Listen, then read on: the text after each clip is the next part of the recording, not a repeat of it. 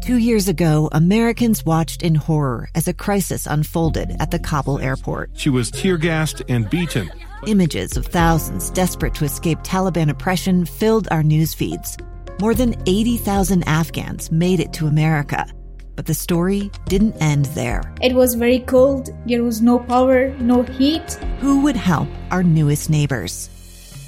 I'm Andrea Smardon. In Stranger Becomes Neighbor, you'll hear the stories of some remarkable refugees who left their homes and their dreams behind only to start over from zero. Their only possession was three blankets. And you'll meet Americans who stepped up to help them. You want me to come when you deliver your baby. What can one person do in the face of an international disaster decades in the making? That's Stranger Becomes Neighbor. Find us at kslpodcast.com, follow us on Apple Podcasts, or anywhere else you listen.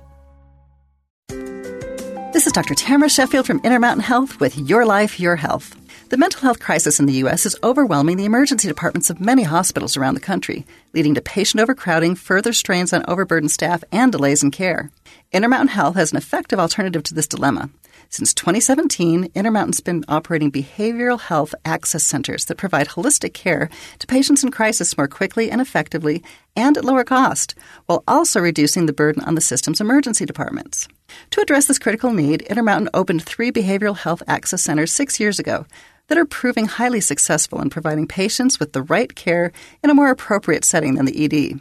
Most of these access centers have been operating 24 7 and are staffed with psychiatric nurses, mental health crisis counselors, and psychiatrists, and offer a 23 hour stabilization period for patients.